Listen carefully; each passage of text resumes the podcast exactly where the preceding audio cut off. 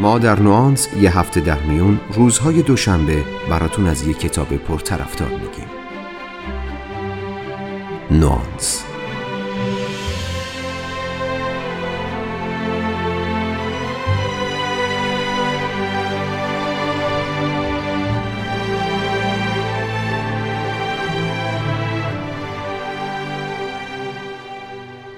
فرض کنید شما فقط بلدین به زبان فارسی صحبت کنید. از غذا دستی از آستین غیب بیرون میاد و عاشق کسی میشید که هیچ زبانی بلد نیست جز زبان ژاپنی. هیچ کدومتون هم به هیچ زبان دومی که بینتون مشترک باشه آشنایی ندارید. حالا با این عشقتون چه می‌کنید؟ چطوری بهش میگین دوستش دارین؟ چطوری باهاش حرف می‌زنید؟ چطوری بهش ابراز محبت می‌کنید یا چطوری پشت تلفن ساعت قرارتون رو بهش یادآوری می‌کنید؟ این عشق و عاشقی یه جورایی اگه محال هم نباشه خیلی عجیب و غریب و دور از ذهنه. اما عجیب نیست. اگه بدونید حال و روز عشقهای خیلی از ماها تو این دوره و زمونه دست کمی از این ماجرا نداره. ما درگیر عشقهایی میشیم که در بهترین حالت فقط دو سه سال زیر سقف می‌تونیم با همون شروع هیجان اولیه کنار هم باشیم. بدتر از اون این که احساس می‌کنیم هر روز بیشتر و بیشتر توجه طرف مقابل رو نسبت به خودمون از دست میدیم. راه حلش اما چیزی خارج از دسترس نیست. درست مثل وقتی که با یه ژاپنی دوست میشین. یا شما باید یه کمی ژاپنی یاد بگیرید یا اون یه کمی فارسی یا اینکه هر دوتون به یه زبون سومی مثل انگلیسی آشنا بشید. در هر حال برای ارتباط نیاز داریم زبان همدیگر رو بفهمیم. ولی آیا عشق ورزی هم زبان خاصی داره؟ آیا زبان عشق لحجه های مختلفی داره؟ اگه دوست دارید در این مورد بیشتر بدونید توی این اپیزود با من همراه باشید تا براتون بیشتر از زبانهای عشق بگم.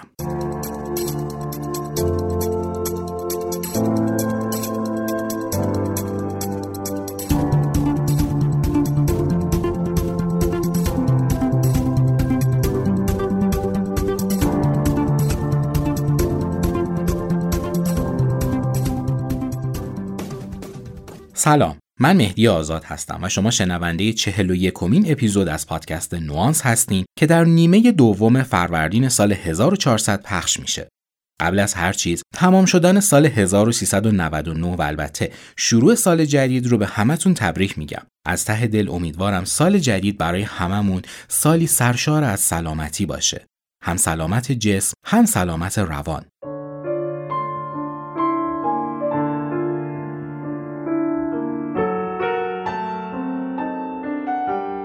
یکی از فاکتورهایی که می‌تونه تو سلامت روانی هممون موثر باشه بدون شک ارتباطه. در حدی که گاهی یه رابطه شفابخش می‌تونه از هر روان درمانی موثرتر باشه. ولی چه اتفاقی میفته که روابطمون سرد میشن؟ چه بلایی سر عشقمون میاد؟ چرا بعد از یک مدت انگار برای هم عادی میشیم و به نظر می‌رسه دیگه اون شور و هیجان سابق توی زندگیمون وجود نداره؟ کتاب های زیادی هستند درباره تداوم عشق در زندگی یا حتی کتاب هایی با عنوان های فریبنده مثل اینکه چطور در چند دقیقه یا برای همیشه کسی رو عاشق خودتون کنید. اما واقعیت اینه که کمتر دیده شده این سبک از کتاب ها اثر قابل توجهی روی کیفیت روابط افراد داشته باشند. مسئله اینجاست که هر کدوم از ما به زبان عشقی متفاوتی ابراز علاقه می کنیم. هر کدوم از ما با زبان یا زبانهایی که بهش میگیم زبان مادری بزرگ شدیم. ما این زبانها رو و فرهنگش رو درک می‌کنیم و می‌تونیم ازش به عنوان وسیله‌ای برای ارتباط استفاده کنیم. اگه یه نفر از پشت تلفن با شما چینی حرف بزنه و شما به این زبون آشنایی نداشته باشید، یک کلمه از حرفهاش رو هم متوجه نمیشید. اما اگه همین چینی جلوتون بیسته و شروع به حرف زدن کنه ممکنه از روی زبان بدن یا حرکات دستش بتونید حداقل حسش رو یه کمی درک کنید. چرا؟ چون همه ما به طور طبیعی تا حدودی می‌تونیم بخشی از حالتهای غیر کلامی رو در طرف مقابل تشخیص بدیم. همین موضوع در مورد عشق هم صادقه. ما محبت کردن و محبت دیدن رو همونطور که در دل خانواده کم کم زبان مادری رو یاد گرفتیم آموختیم. ما از رفتار پدر و مادر، نگاههاشون، حرفهاشون یا شیوه توجه کردنشون به همدیگه به درکی از رفتار محبت آمیز می‌رسیم. اما اگه شیوه بیان عشق ما و همسرمون با هم متفاوت باشه چه اتفاقی ممکنه بیفته؟ بله همون اتفاقی که بین ما و یک نفر با زبان بیگانه میافته ما همدیگر رو درک نمی کنیم و مرتب دچار سوء تفاهم های جدی نسبت به رفتارهای هم میشیم. تو دنیا زبانها و لحجه های متفاوتی وجود داره ولی معمولا زبانشناس ها اونها رو توی چند تا گروه زبانی محدود طبقه بندی می‌کنن. روانشناسی به نام گری چاپمن که سالها تخصص حرفه‌ای در زمینه مسائل خانواده و زوجها داره معتقده در دنیای روابط عاطفی هم ما تقریبا همین ساختار رو داریم ما شیوه های مختلفی برای ابراز علاقه و توجه کردن داریم و هر کدوم از این شیوه ها برای خودش لحجه های متفاوتی رو شامل میشه. اما چاپمن طی بررسی های خودش به این نتیجه می‌رسه که زبان های عشق ورزی رو هم می‌تونیم تو پنج دسته اصلی طبقه بندی کنیم. تو ادامه این اپیزود با من همراه بشید تا براتون بیشتر از سبک و زبانهای عشق بگم و ببینیم چطور می‌تونیم زبان عشق خودمون و شریک زندگی یا دوستمون رو متوجه بشیم و اینکه آیا می‌تونیم زبانهای عشقی همدیگر رو یاد بگیریم یا نه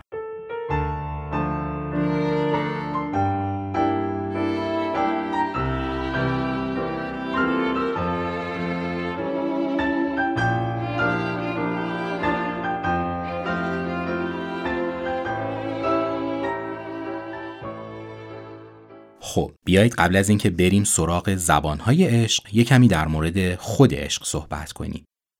عشق می‌تونه واژه پیچیده ای باشه. به قول معروف می‌تونه خیلی سهل و ممتنع باشه.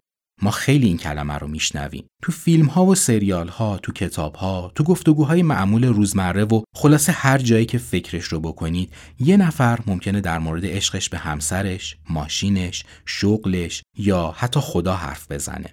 اما همین که از خودمون بپرسیم عشق چیه و چطور باید تعریفش کنیم ماجرا خیلی سخت میشه شاید به تعداد آدمهای روی دنیا بتونید تعریفی از عشق پیدا کنید.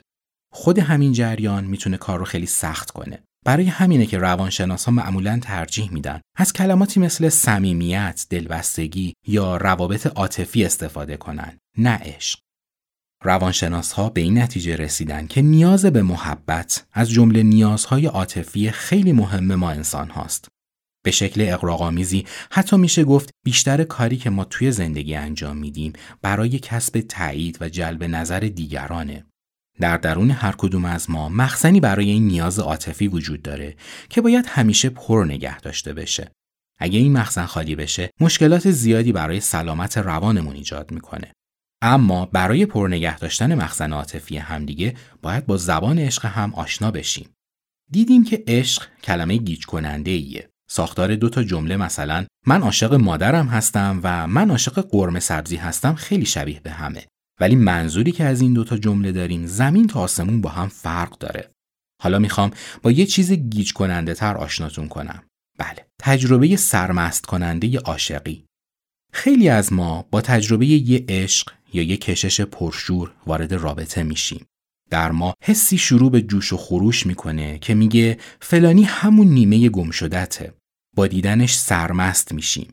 از نبودنش غمگین میشیم و یه جورایی تمام فکر و ذکر ما رو مشغول خودش می‌کنه. اما بعد از اینکه رابطه رو جدی تر کردیم انگار ورق بر میگرده و همه چیز عوض میشه. گاهی حتی هنوز به دو سال نکشیده احساس می‌کنیم دیگه حرفاش برامون هیچ جذابیتی نداره. بوی بدنش رو نمی‌تونیم تحمل کنیم. حتی اون هم به نظر می‌رسه دیگه مثل سابق به نظافت و ورزشش اهمیت نمیده. وقتی باهاش رستوران و کافه میریم دیگه خبری از اون نگاه های سابق نیست و هر دو طرف فقط داریم غذا یا قهوهمون رو می‌خوریم. چه بلایی سر عشقمون اومده؟ مگه این همون عشق واقعی نبود که سالها دنبالش بودیم؟ تجربه عاشقی الزاما چیز بدی نیست اما اگه ناآگاهانه باشه معمولا نتیجهش فاجعه باره عاشقی باعث میشه طرف مقابل رو یک موجود کامل ببینیم در تجربه عاشقی دو طرف فقط به همدیگه فکر می‌کنن اونها تصور می‌کنن مشکلات و اختلاف نظرها فقط برای زندگی دیگرانه و بر این باور هستن که چون عاشقن می‌تونن به همه مشکلات غلبه کنن متاسفانه ابدیت تجربه عاشقی فقط یه افسانه است. تحقیقات نشون میده دوره عشق رمانتیک در بهترین حالت بیشتر از دو سال نیست. زمانی که از خودتون پرسیدین چطور می‌تونستم انقدر احمق باشم باید بهتون بگم بله به دنیای واقعی ازدواج خوش اومدین. دنیایی که همیشه کلی از کارهاتون عقب هستین. ظرفهای شسته نشده رو هم تلمبار شده کیسه آشغال رو کسی بیرون نذاشته تو سرویس بهداشتی و هموم همیشه کلی چیزای چندشاور وجود داره کفشا جلوی در رها شدن توی اتاق خواب انگار بمب منفجر شده و وسایلتون رو پیدا نمی کنید. آخر هفته نمی‌دونید خونه مادر خودتون میرید یا مادر همسرتون. حوصله حرف و حدیث های اقوام همسرتون رو ندارید و بعدش هم که دیگه نیازی به گفتن نداره.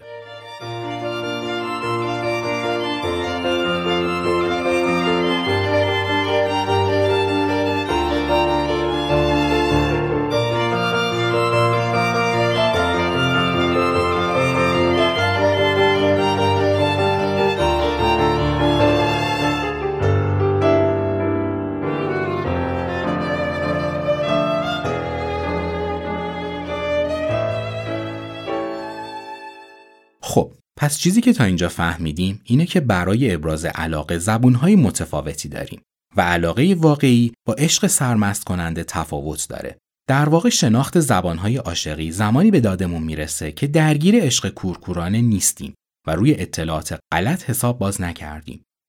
زمانی می‌تونیم ازش استفاده کنیم که عشق رمانتیک دوره طبیعی خودش رو طی کرده باشه و هر دو نفر به این نتیجه رسیده باشن که یه چیزی این وسط کمه. رابطه با کیفیت یه وجه تمایز مهم با عشق پرشور داره. برای یک رابطه خوب باید وقت گذاشت، باید زحمت کشید.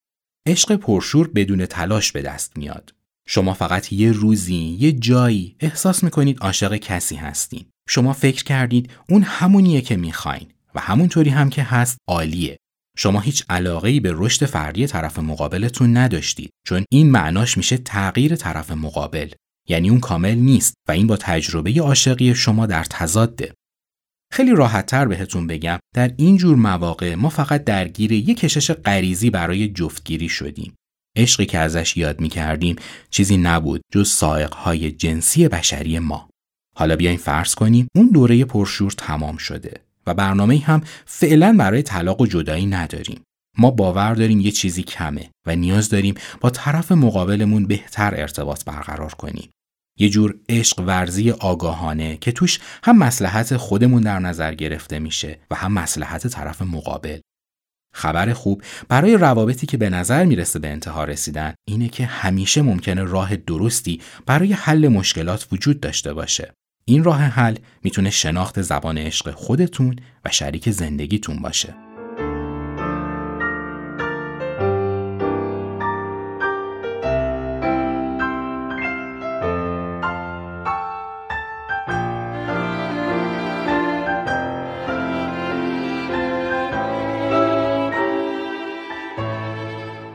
خب بیایید بریم سراغ زبانهای عشق. مارک توین میگه با یه تعریف خوب از من می‌تونم دو ماه زندگی کنم. یعنی 6 تا تعریف و تشویق خوب می‌تونست تقریبا یک سال مخزن عاطفی ایشون رو پر نگه داره. احتمالا همسر شما اما به چیزی بیشتر از این تعداد تو زندگی نیاز داره. استفاده از کلمات دلگرم کننده و جمله های تشویق کننده می‌تونه اولین شیوه بیان عشق باشه. تعریف بیانی ابزار بسیار قدرتمندی برای ابراز محبته. زبان عشق اصلی خیلی از آدمها همین بیان کردنه. حتی برای کسانی که زبان اصلی عشقشون کلام تاییدآمیز هم نیست، این شیوه خیلی اهمیت داره. گفتن اینکه چقدر فلان لباس بهت میاد یا چقدر فلان وسیله رو خوب تعمیر کردی می‌تونه خیلی از آدمها رو ببره تا آسمون هفتم. برای تشخیصش می‌تونید ببینید همسرتون از چه چیزی بیشتر شکایت می‌کنه. مثلا اگه دائم حرفهایی می‌زنه شبیه به اینکه تو هیچ وقت بهم به نمیگی چقدر دوستم داری یا هیچ وقت نفهمیدی من چه کارایی برات کردم احتمالا تو بیان عشق بهش خیلی کوتاهی کردی. یادتون نره تعریف و تمجید با چاپلوسی فرق داره. هدف این نیست که همسرتون رو وادار کنید کاری برای شما بکنه. شما باید کاری کنید که موجب آرامش و سعادت طرف مقابلتون بشه. کلام محبت آمیز و تشویق کردن می‌تونه اثر زیادی روی شکوفایی استعدادهای پنهانی همسرتون داشته باشه. کاری که انتقاد و سرزنش هرگز نمی‌تونه انجام بده.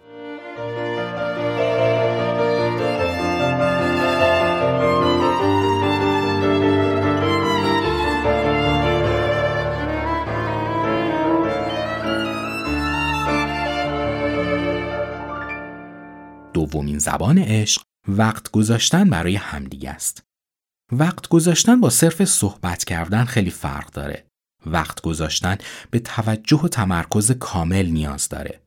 وقت گذاشتن برای همدیگه به این معنی نیست که دوتایی بشینید پای تلویزیون رو با هم فیلم تماشا کنید. اینجوری شما دارید به تلویزیون توجه می‌کنید نه به همسرتون. وقت گذاشتن یعنی تلویزیون رو خاموش کنید و در کمال توجه و علاقه با همسرتون گفتگو کنید. با هم قدم بزنید، کافه برید. اگه همسرتون شکایت می‌کنه که شما همش درگیر مسائل خودتون هستین و اصلا برای اون وقت ندارید، احتمالا زبان عشق همسرتون وقت گذاشتنه. وقت گذاشتن برای با هم بودن. یادتون نره هدف فقط کنار هم بودن نیست. هدف توجه کردن به همدیگه است. یکی از مهمترین چیزهایی که برای این شیوه ارتباط بهش نیاز داریم دونستن اینه که چطور می‌تونیم با طرف مقابلمون گفتگوی موثر داشته باشیم. این چیزیه که گری چاپمن تو نوشته های مختلف خودش به طور مفصل روی این مهارت کار کرده و اونها رو به خوانندش آموزش میده.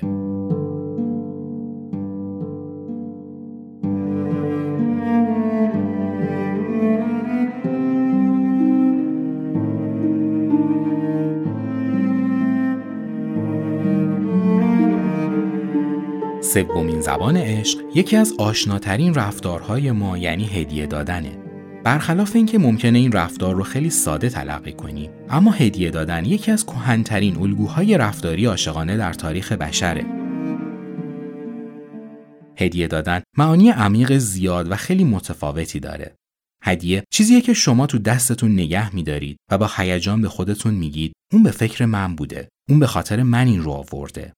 هدیه یه جور نماده مهم نیست چقدر پول بالاش دادین. مهم اینه که دارید نشون می‌دید چقدر به فکر طرف مقابلتون هستید. هدایا نمادهای بسری معناداری هستند. شاید بشه گفت ملموسترین و عینیترین نماد عشق ورزی همین هدیه دادنه. پس اگه می‌بینی طرف مقابلتون هر دفعه که شما رو می‌بینه چیزی براتون داره باید حدس بزنید زبان عشق این آدم احتمالا هدیه دادنه. خبر خوب اینه که یاد گرفتن زبان عشق هدیه دادن به نسبت بقیه زبانها کار خیلی راحت تریه و فراموش نکنید گاهی وقتها حضور فیزیکی شما تو شرایط بحرانی خودش می‌تونه بهترین هدیه برای طرف مقابلتون باشه.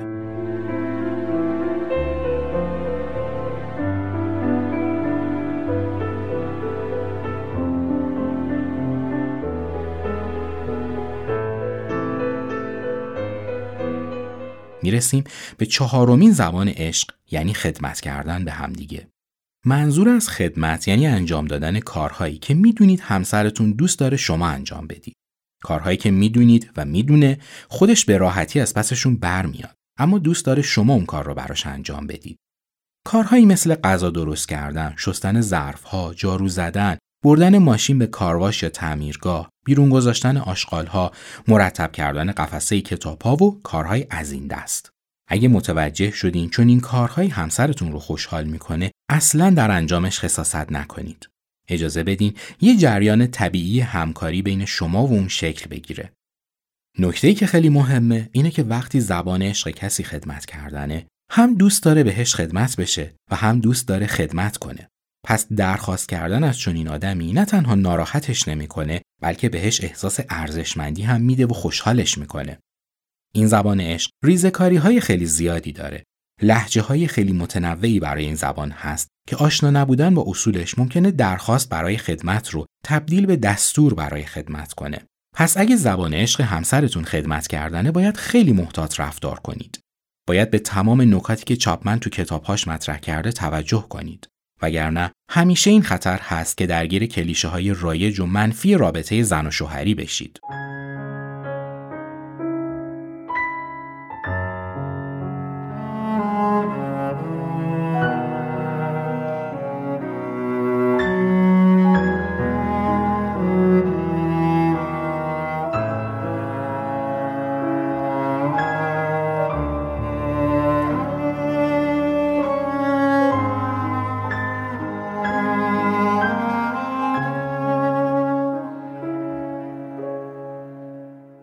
می‌رسیم به پنجمین زبان عشق یعنی تماس فیزیکی تماس فیزیکی هم مثل هدیه دادن از شیوه های خیلی کهن ما آدم ها برای ابراز مهر و محبته پژوهش های روانشناختی زیادی به عمل اومده که نشون میده نوزادانی که بهره زیادی از آغوش بردن تو بزرگسالی زندگی عاطفی بسیار بهتری از نوزادانی داشتن که زیاد بغل گرفته نشدن.